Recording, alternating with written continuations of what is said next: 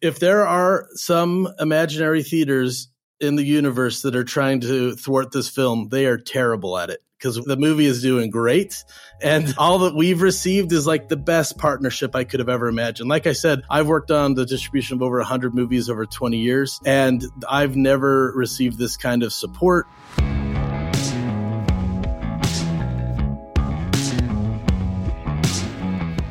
This is the Box Office Podcast. I'm Rebecca Pahle, Deputy Editor of Box Office Pro, the pulse of theatrical exhibition since 1920. We have a really jam packed full episode for you here today. Uh, first, I'll be joined by Shawn Robbins, Chief Analyst at Box Office Pro, and analyst Chad Kennerk to go over the latest news, box office, and we'll be hearing from Shawn on what in August has the chance of knocking Barbie off of the top spot at the box office. In our feature segment, we'll be joined by Box Office Pro editorial director Daniel Loria, who dove into the story behind The Sound of Freedom from Angel Studios coming to the big screen. This is a film that Shawn, I think it's it's fair to say that this has been the biggest box office surprise hit of 2023 so far. Yeah, absolutely. I think as we entered the summer and especially the, the year, Sound of Freedom and Barbenheimer were two things people did not have on their box office bingo cards. And we'll, we'll be talking about, about both of those things extensively uh, in this episode. Sound of Freedom with their Pay It Forward program, allowing you to kind of put money into a pot so someone can buy a ticket to the movie without having to actually pay anything. It's really done wonders for box office for the film. So of course we wanted to uh, to chat with some of the people involved in that in that program and, and see how it came to be. It's been really successful on the cinema exhibition side of things. But before we get to that, let's talk about some news. We've had a ton of records that have been broken over these these past few weeks, which is definitely a good thing to be able to say. We've had some big milestones that have been passed. Chad, in terms of the news uh, in the exhibition community over the last week, what are those milestones that we've passed? What's been happening? B&B theaters, they had their two biggest opening weekends and also their two uh, biggest overall sales weeks, as well as their biggest Treat Yourself Tuesday and their fourth biggest single day on Saturday in the 99 year history of the family owned company. So, huge records being broken kind of across the board at a lot of cinemas. And Barbie has really been a force behind that. It broke a billion dollars this weekend. Shawn, how, how many is that, that that have broken a billion dollars since 2020? We've had this, Avatar, Spider Man, Mario. Yeah, it's very few. I I was about to I was about to add an answer lined up because I think it's the 50th something oh. all time, but it's a it's a much smaller list.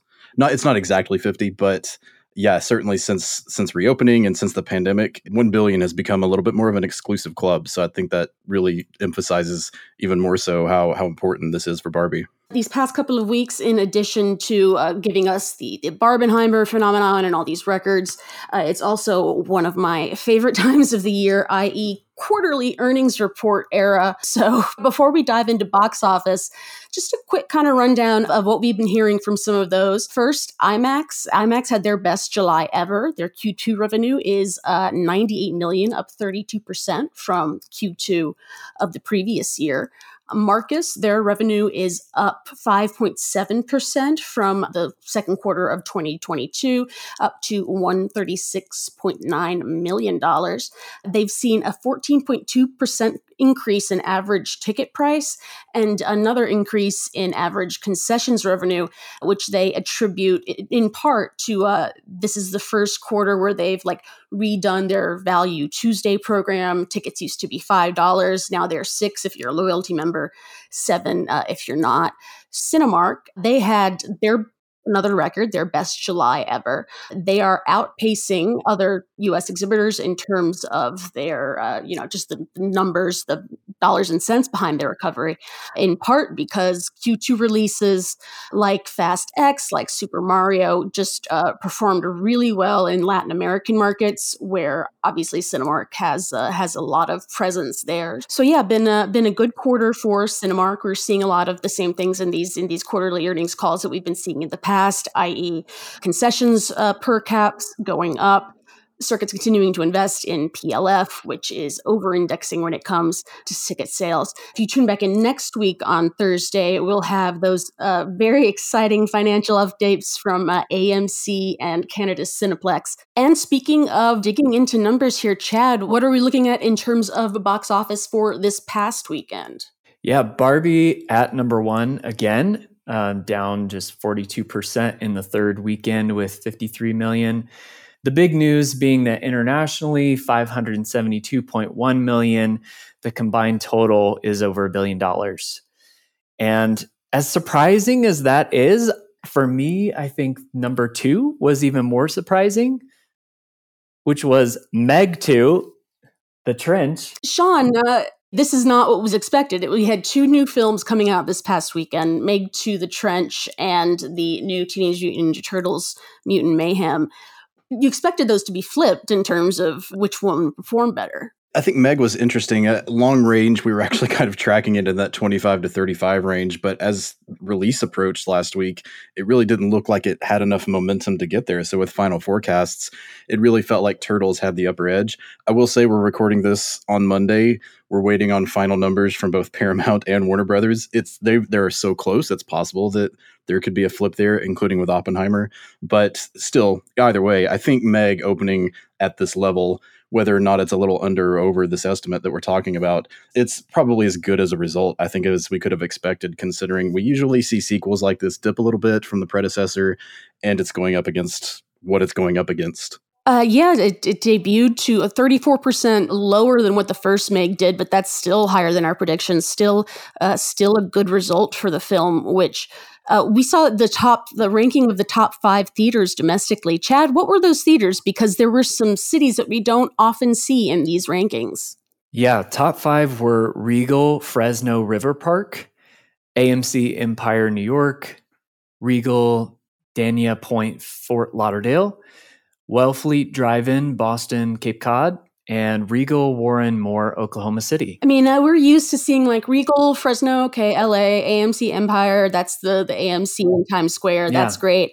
And even you know, but cheers to the Regal in Fort Lauderdale, and cheers to the the Wellfleet Drive-In in the Boston area because dang, that's I mean, who doesn't want to the Meg Meg 2 kind of seems like the perfect drive-in movie. Honestly. It certainly was. I saw a lot of double features of Barbie and Meg 2 at some drive-in locations this weekend. So it seems to have worked. I, I, can't I can't imagine a much better late summer pairing. Mm. So then, uh, yeah, in spot number three, we had Oppenheimer, which is holding steady, went down 38% in its third week to 28.7 million. So far globally, it's sitting at 552.9 million, with 22% of that being from IMAX ticket sales. And then uh, number four at the box office, uh, Chad, as you mentioned, Teenage Mutant Ninja Turtles Mutant Mayhem, which earned 28 million over the three day weekend. Uh, you add in Wednesday and Thursday, 43.1 million five day gross, which Shawn, your predictions were like right right in there. You were like looking into a crystal ball on this one. it was not, yeah. Sometimes you know it, we get kind of lucky getting it that close, but it uh, it certainly felt like it was in a good position to. After you know, most of the summer didn't have a lot of big animated movies, and I think the awesome reviews really kind of helped fuel this as as a good family movie. While while Barbie and Oppenheimer and Meg are out there. So even though I mean it was it was expected that this is gonna be number two at the box office, this was going to make 2. But this isn't like a bad you think of a film like new to theaters coming out and hitting number 4 at the box office. I mean, I think the knee jerk response for a lot of people is going to be like, "Oh my god, it, it did so much worse than was expected," but that's really not the case. Right. And we've had a lot of that lately. I mean, Oppenheimer hasn't yet to be number one, but it is certainly viewed as a huge success. And that's why it's important when we break down these numbers. We see Meg and Oppenheimer and, and Turtles within about $2 million of each other this past weekend in that number two, three, and four spot. Yeah. The summer movie season now, you can kind of officially uh, say it's over. We're moving into August and September, which tend to be kind of the the doldrum months in terms of, of box office. Chad, can you kind of give us a rundown of, of what we have coming out this month, new to theaters, and then uh, Shawn, I want to hear from you on on what you think has potential here and how long Barbie is going to be at the top of the box office. This Friday, last voyage of the Demeter, and that's kind of a take on Nosferatu, Dracula. That we're predicting five to ten million opening weekend range there, and then the following weekend, Blue Beetle, the DC superhero title, uh, which we're looking at a thirteen to eighteen million opening weekend domestic, and that same weekend, we also have Strays, which is the sort of adult take on the talking animal comedy family film. This one is definitely not a family film; it's R-rated. And uh, and then we have Gran Turismo on the 25th, and we talked about last week how they're kind of doing some early screenings of that to try to build the buzz. And then finishing out the month bottoms on that same weekend well, this this was was interesting because I, I wanted to to ask Shawn here. I mean, we have Last Voyage of the Demeter, which is kind of a you know moderate budget action. Blue Beetle, DC superhero universe. Gran Turismo, video game adaptation, albeit like it's, you know, not an adaptation in the strict term, but it's a video game movie. And then in Strays and Bottoms, we have two R rated comedies. They haven't really done super well so far this year. We've had a few R rated comedies that haven't quite hit. So I'm interested to see, like, do you think the R rated comedies could step up and be a spoiler. I mean, we, we've definitely seen over this past month good and how powerful it can be at the box office just to have counter programmers out there. Yeah, it's that's a good question. I think certainly of the two, Strays is is is going to be the one with a lot more chance to stand out. It is challenging to predict that one, I think, because just the nature of the film. And you know it, it's in that corridor of when good boys came out before the pandemic and, and sausage party both august r-rated comedies. I think strays is is going for a very similar audience maybe kind of the cocaine bear crowd as well for a more recent comparison. But so between that and, and bottoms i look i look at strays. I think the question about you know what's going to dethrone barbie is is a very interesting one because it, it's not going to be last voyage of the demeter. Barbie should have a, a fourth weekend. Yeah, yeah. yeah. So it's going to come down to either Blue Beetle or Strays, and you know we've we've seen and, and talked a lot about the state of superhero movies, the state of DC in particular right now. So it's going to be maybe a little bit of a coin flip on that that weekend of the 18th. Of course, a Warner Brothers movie in Blue Beetle could be one of the candidates to dethrone Barbie. But at the moment, I would say the slightly better odds would be for Strays to do that. It's wild because I mean, looking back or thinking back to like the evolution of of Blue Beetle and and the conversation surrounding the film. I mean, when that first trailer hit, Shawn, it did like really good numbers. The first, the initial marketing was really quite well received. Yeah, absolutely. And I think it can be a sleeper in, in some respect because it is also very clearly going to be a strength with Hispanic families and audiences. And, you know, that that's an audience that we've seen certainly turn out in, in big numbers for a number of films this year. Even films that have been perceived to underperform at the box office, maybe something like Elemental that's been a demographic that has really been a strength for a lot of films and really that's been true for years that it's something that could maybe help elevate blue beetle a little bit in its opening and and even beyond. We've had ups and downs this summer but i think shawn would you agree that on balance it's been a very good summer at the box office even outside of the barbenheimer phenomenon? Obviously you can't like that is a huge part of the story, but it's not like this summer succeeded only because those two films did well. It was a really good summer, and, and, and we're at a really good point globally box office, would you say? Yeah, I would agree. I, I, think this is definitely the kind of summer where the sum is greater than its parts. We we've talked a lot about films that underperformed on individual levels but putting everything to you know together, especially Barbie and Oppenheimer, but also looking back at Guardians having a leggy run, Little Mermaid, I think did really well domestically. Films like that, Spider Verse, we can't forget about that one either. All of these really combined, and you know we're now looking at year to date over six billion dollars in domestic revenue. That mark didn't arrive until late October of last year, and a big reason that we got there this year is is because of summer. And of course, the big story of the summer, aside from the Barbenheimer phenomenon, has to be the release and subsequent box office success of Angel Studios' Sound of Freedom. It's the surprise hit of the summer. In a few months, we will probably be looking back on it as one of the biggest, if not the biggest, surprise hit of 2023 in the story of how Sound of Freedom came to the cinemas and its tenure in cinemas, uh, there's a lot that is of relevance to exhibitors, specifically because cinema exhibition has become part of the story, with some people going to see the film in cinemas and then later turning to social media to level baseless accusations that the cinema is, is somehow trying to sabotage the release of the film.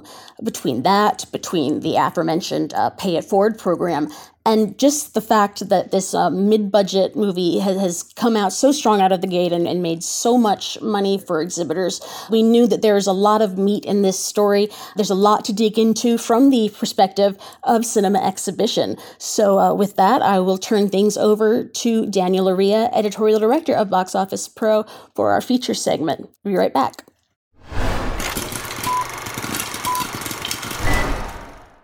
Welcome back to the Box Office Podcast. I'm Daniel Loria, the editorial director of Box Office Pro, with this week's feature segment. With $163.47 million since this recording, Sound of Freedom is currently the number 11 film of the year in North America, and may even finish this coming weekend as one of the top 10 highest earning films of the year at the domestic box office. The title has already outgrossed the theatrical total of several high profile films from every single major studio. That includes Paramount's Mission Impossible Dead Reckoning Part 1, MGM's Creed 3, Disney's Elemental, Universal's Fast X, Warner Brothers' The Flash, and Sony's Insidious The Red Door. Sound of Freedom has outgrossed every single one of these films, and has done so with a fraction of the marketing budget, star power, and brand name IP recognition that the studio titles have behind them. It has also done what few titles have been able to accomplish since the reopening of theaters after the pandemic, finding a way for a word of mouth hit to thrive at the box office without the help of higher ticket prices coming from premium auditoriums. At the heart of the success of Sound of Freedom is a pay it forward program unprecedented at this scale in the history of theatrical distribution, whereby moviegoers can purchase tickets for other patrons for future showtimes of this title. But of course, that is not the whole story. Sound of Freedom is also embroiled in the culture war taking over today's social and political discourse in the United States. And it would be naive to believe that part of the film's success doesn't stem from that tide, or from those actors and entities acting in bad faith to amplify misinformation around the film and its theatrical release. Sound of Freedom is a confirmed box office success, the biggest surprise of the year. And it has helped exhibition by covering the gap in the market where other high profile studio tentpoles have disappointed. Sound of Freedom, through its distributor Angel Studios, has worked directly with independent exhibitors to be as flexible and inclusive as possible in adding screens and showtimes for the film's run during a crowded time in the market. While other major studios, let's say it, with films that are earning far less money in some cases than Sound of Freedom, have failed to even show a portion of that same support or understanding to these smaller independent exhibitors for their own films. It is also a fact that the film's star, Jim Caviezel, and other members from the production have made remarks on the record situating the film squarely in the throes of conspiracy theories, claiming that the very real and dire human trafficking crisis is somehow part of a nefarious partisan political effort, or that the film itself, which has now been booked in over 4,000 locations in North America, a screen count nearly unheard of for a film of this scale that this film is somehow being sabotaged by the very exhibitors who are booking this title and welcoming moviegoers to the film itself? There are no winners in a culture war, just losers. A bunch of losers shouting over each other. And here in the Box Office Podcast, we're not going to walk into that rhetorical bear trap. We're not going to walk into that culture war conversation, which is a distraction for what this podcast is meant to do. It's meant to support and inform the theatrical exhibition community, and that is precisely the story we're going to bring you today. We're going to be bringing in clips from interviews that we've had with Sound of Freedom's executive producer, John Paul DeJoria, Angel Studios VP and head of theatrical distribution, Brandon Purdy, and the Independent Cinema Alliance's president and CEO of Warehouse Cinemas, Rich Daughtridge to tell the story of how this film became the biggest surprise of 2023 at the domestic box office. So let's start things off by hearing from the film's producer, John Paul DeJoria, on how he came onto this project and found distribution with Angel Studios, which boldly decided to open the film directly against Disney's Indiana Jones and Dial of Destiny over the 4th of July weekend. So we finished the film a little over three years ago. I mean, it's done. Good film. And Eduardo, even during COVID and afterwards, went around to shop the film. He went to all the biggies. They all said, Oh, this looks interesting, but we'll get back with you later. And nobody did. And he was really brokenhearted because it's such a good film, such a good story. So he started calling friends of his telling about, please help me, because he's very religious, okay? Please pray to God together with me. Send me an angel. Nobody's taking on this film. It's got to be seen. Send me an angel. Send me an angel. And that's what he was thinking. He was telling all of his friends the same thing pray for me to have an angel. Three months, three months before the movie is released, he gets a phone call out of nowhere from Angel Studios in Utah saying, you know, you showed it to us once. I think we want to go with it. Will you come back again? He flew back there, chatted with them. They said, we're going to release this in the movie theaters. There's a big movie coming out here on the 4th of July weekend, and not everyone will be able to get in to see it. We could probably get you in theaters. And we thought, well, I don't know, because maybe no one will see it. They want to see all the other movies. He says, no, they'll see it. So we went into about 2,000 theaters. And of course, uh, the, the great great movie that came out there uh, with Harrison Ford went into 4,000, five or 600 theaters, more than twice as much. But we called everybody. I called everybody. He called everybody. We let the word spread. We didn't have the extra money for advertising. That's why we went underground and told everyone the world. Well, what happened? Our friends went to see it and they all of a sudden started calling their friends and their friends. All of a sudden, people started coming and coming and packing the theaters all word of mouth. And why did that happen? It's almost like there's divine intervention or something because nobody wanted it. There was no big advertising budget at all there, not even a little one to go with there. It was like really grassroots and it kept on growing and growing. So obviously the first weekend it was out and we were totally surprised. It beat the Harrison Ford movie, which was the number one movie out on the 4th of July. Really surprised the heck out of us. And I understand last week it uh, did quite well against Tom Cruise's new movie. And it's still in theaters. And friends call me and say, JP, we went down to the theater to see it. They're booked for the next two days. We can't see it. They have two theaters going now with your movie in it, but it's booked for two days. And we thought this is just wonderful. In the meantime, 23 countries got a hold of Eduardo and said, We want it. We will take it, whatever it takes. Let's cut a deal. We want our country to see it. 23 different countries. So we're right now translating it into 23 different deals. Now, getting that kind of return is great. But when we did this, we didn't know if we'd make any money off of it. The main thing is the motivation. Let's get it out. Hopefully, a few million people will see it. Well, already 10 million people have seen it. And my feeling is over 100 million people are going to see this movie. We're already 10% there. It's a movie that must get out. And as you can tell from John Paul DeJoria's comments, there was an undertone of that faith based community from the outset on Sound of Freedom. So it was a natural fit for a faith based distributor like Angel Studios to get involved with a theatrical release when they did. I spoke with Brandon Purdy, the VP and head of theatrical distribution over at Angel Studios, to get a better idea of when Angel Studios picked up this title for distribution and how they came up with that very risky and bold July 4th release date for the movie.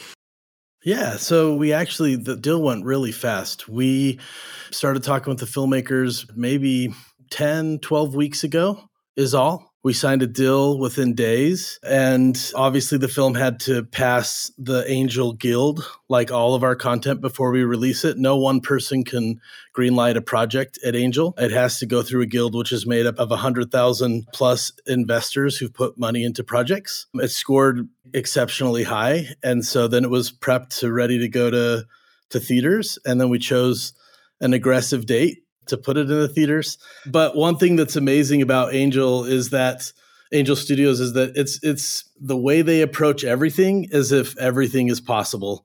And when I say that's a hard date, they're like, "Yeah, we know. This is going to be great. It's going to do so well. It's such a big date." And so it's been an eye-opening and kind of a wonderful experience to take such an aggressive date. Uh, we couldn't have done it for sure without the exhibitors, though. So we decided the date like two days before CinemaCon. And then we went to CinemaCon and we announced the date and we showed the trailer. We had over a hundred something meetings. That's the first time I've met Rich. And the independent theaters just uh, you know they also were concerned about the date like we all should be but they were also very supportive and once we shared the materials at cinemacon the trailer and our strategy and what we were looking to do the support was almost immediate from the independent theaters uh, as well as the larger exhibitors. It took some time to get everybody on board but they couldn't ask for better better partnerships all around especially on this this movie. What, one thing i love about cinema is that at the end of the day if it works it works and everybody lines up behind it because we're all in it for the same same thing to entertain people and to and to win together. And the theaters once the movie hit and was doing so well i mean it's just been open doors wide open support and that is precisely what the independent exhibition community came together to build a grassroots campaign to target their patrons and build awareness for this title. Here is Rich Daughtridge, president of the Independent Cinema Alliance and CEO of Warehouse Cinemas, talking about how he first heard about Sound of Freedom and the campaign that the ICA put together to support the film's release.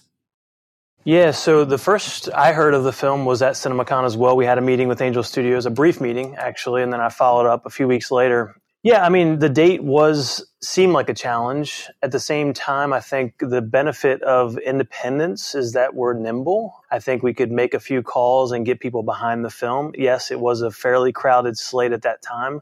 But the one thing that the Independent Cinema Alliance has tried to work on is taking these films that, you know, are going to do 15 to 45 million opening weekend and give it some juice when it comes to our owned media and leveraging our email list, leveraging our social. And again, like independents, I think are in a good position to do it via their brand voice. So they're saying, you know, in my case, Warehouse Cinemas, this is a film. Uh, you should go see it. Here's the trailer. And have you seen this movie or that movie? You might like this movie, right? So I think that's how we approached it. So we actually quickly, and Brandon, to his credit, they moved very quickly. when we pitched the idea of uh, one of our marketing pilot programs, which uses the data and uses the social and email, I think it was within 24 hours. Uh, Brandon said yes. So we activated about 35 locations quickly and spent some media dollars against that, and we're off to the races. And uh, the results so far have been amazing from anyone who participated. I know independents across the board we're glad for that counter programming at that time in the year.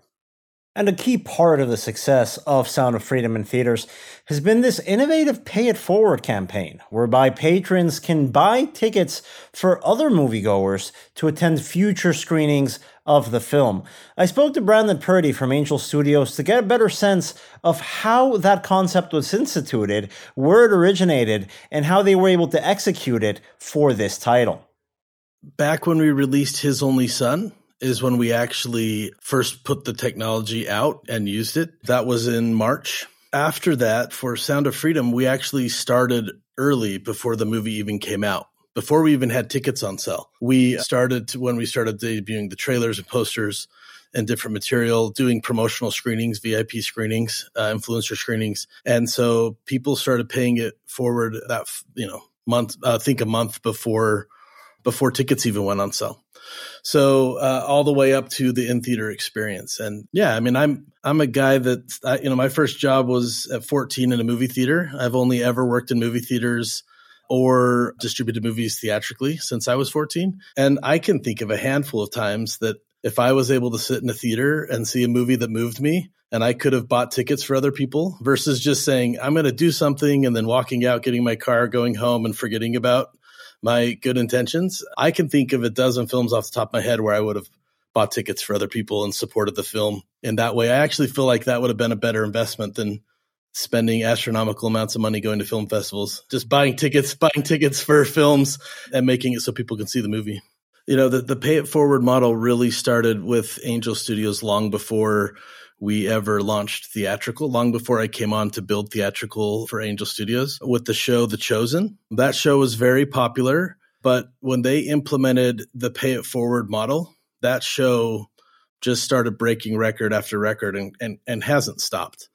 so it's um that's a way where people could watch the show for free on an app and be able to say, yeah, I want to pay it forward and they would pay it forward for so many people to be able to watch the show around the world. And then when people would go in to watch that show on the app in another country or at another time, it would say, um, You're watching this show because it's been paid forward by so and so, made it possible for you. And that just elevated the show to a worldwide global level. Uh, the show's incredible. Um, so when you have a great way for people to share and you have great content, it moves fast. So implementing that into the theatrical experience, we thought was super important. So the the team here of Angel kind of the Angel team came together and put together a way that that could be done. The very, you know, the nuts and bolts, the kind of basics of that is that people watch the show. At the end of the show, there's a call to action. His only son, it was the director, Sound of Freedom. It was the star of the show. And then a QR code comes up and they can choose to scan that and buy tickets for other people to be able to see the movie at another time or another place or another country or however that works. Predominantly, when people are paying it forward, people are then redeeming those tickets to see it in that same location. It's a pretty it's a pretty even balance. But yeah, it's it's been wild to watch how effective the pay it forward has been on this film and and on his only son. And from an operational standpoint, exhibitors found themselves in a unique position of implementing this pay it forward program in a scale they never had before. It was a tricky proposition. How do you welcome or turn away a patron looking to participate in a free ticket program? Anyone that remembers the MoviePass misadventures can recall the customer service challenges it introduced. So I asked Rich Daughtridge how his theaters implemented the Pay It Forward program, and how other cinemas can introduce a concept for future releases. In general, it's pretty straightforward. The redemption side of the consumer, uh, I believe, Brandon, they went to angel.com slash free tickets or free ticket, and they basically went to a page. It, it from there, it, it, it, lists you put in your zip code, and then the consumer would go th- all the way through the checkout process, and they actually fill out a form, and then they got an auto response back with a code in which case they, they redeem that on Fandango or Atom tickets in most cases.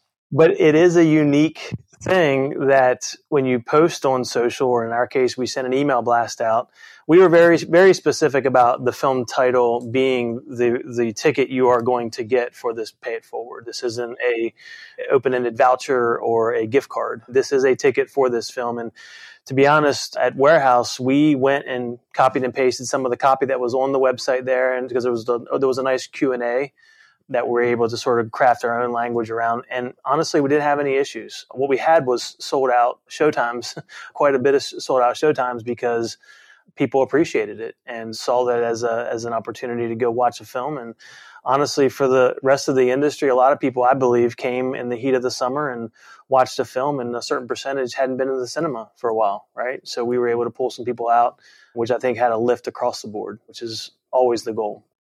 Unfortunately, the biggest customer service challenge facing theaters, which have booked Sound of Freedom, have been a small but very vocal number of irate patrons, convinced there's a large conspiracy preventing the title from playing at their local theater. Now, this issue has prompted industry leaders like AMC Theater CEO Adam Aron to turn to social media to disprove those conspiracy theories, reiterating the fact that no other cinema chain in the world has given Sound of Freedom as many showtimes or screens as AMC. These instances have popped up across the country and made their way to social media where they've been amplified by bad faith actors to promote the idea that this is some sort of forbidden movie that you have to see by clandestine means. To clarify, this is an independent movie released on July 4th weekend that added screens every single weekend over its first month in the market. The notion that exhibitors have been anything but supportive to this title is not just patently false, but also ridiculous. But don't take that from me. Here is Brandon Purdy from Angel Studios, a veteran in theatrical distribution, addressing that subject directly. I mean, pe- people are going to the movie. We were up our second weekend from our first weekend. Last weekend and our third weekend, our box office was stronger than the first weekend of the movie's premiere. If there are some imaginary theaters in the universe that are trying to thwart this film, they are terrible at it because we the movie is doing great. All that we've received is like the best partnership I could have ever imagined. Like I said, I've worked on the distribution of over 100 movies over 20 years, and I've never received this kind of support, not just from Rich, who completely got on board and innovated with us. But I mean, at every level of theater chain, I'm getting calls from CEOs and, you know, executive teams and people that I've worked with for 20 years, just congratulating us on the success. So I think what people don't realize is they go to the movies all the time, but they don't scrutinize the movie going experience all the time. So stuff that's normally there when they go to a movie and they're hyped up, they just notice things that they don't normally notice. To me, all the stuff that I read online from working in theaters my whole life, it's very normal. As of the end of this week, we'll have crossed our 4,000th booking for this movie for the total run, not like through the end of, you know, August or September. So far though, we've been in almost 3,600 locations total. And there's a handful of challenges. And like you said, the next weekend, after a bunch of this noise was out about Sound of Freedom and theaters, the next weekend there's a whole bunch of stories about AC problems during Barbie, but nobody thought the world was trying to stop Barbie, you know? So it's just, it's a natural thing. 99% of all the theaters and everything experience has been great. We barely had, it's, it's just a handful of really loud people and we really respect our fans. They love the movie. They're super passionate about it. And, and when people care deeply about stuff, you know, they just notice things that they otherwise might not notice in their movie going experience.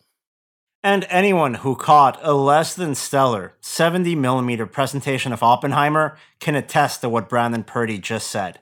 Sometimes the projection and presentation standards at the movies can let you down.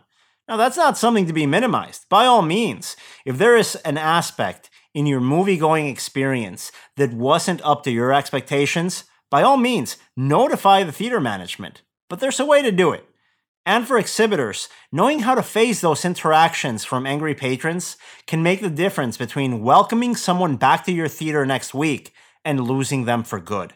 Here is Rich Daughtridge providing some advice on how to tackle problematic patrons arising from screenings of Sound of Freedom get a manager. So yeah, I mean, we have had some some issues. I mean, but it's it's not specific to the film. It's just like uh, Brandon said, we're firing up our AC units a lot of times uh, this time of year, and so honestly, I think you, you you put your hands behind your back and you respectfully, you know, listen to what they have to say, and hopefully let them know that it has nothing to do with the film if that happens, or or they just don't like the fact that they didn't like the film or whatever. It's like it's for any movie really, and I, I think it's just a customer service, and it's just part of a certain percentage of consumers that are going to be that way, and uh, you know, you just address it as they come around. And so, yes, I guess it's a customer service 101 thing. I will say, you know, one of the things that we've spent a lot of time on as we scale our circuit is processes.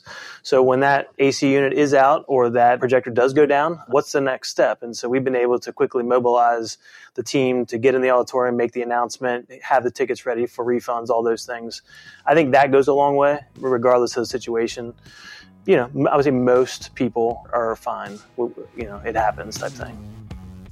And that was Rich Daughtridge from the Independent Cinema Alliance and Warehouse Cinemas. Earlier in this episode, you heard from Sound of Freedom executive producer John Paul DeJoria and Angel Studios VP and head of theatrical distribution, Brandon Purdy. I'm Daniel Loria signing off here for my colleagues at Box Office Pro, who produce the Box Office Podcast in association with the Box Office Company and Record Edit Podcast. Thank you again for listening. Don't forget to subscribe if you haven't done so already, and we'll be back with you next Thursday with a new episode of our show. Thanks again for all your support. Talk to you next week.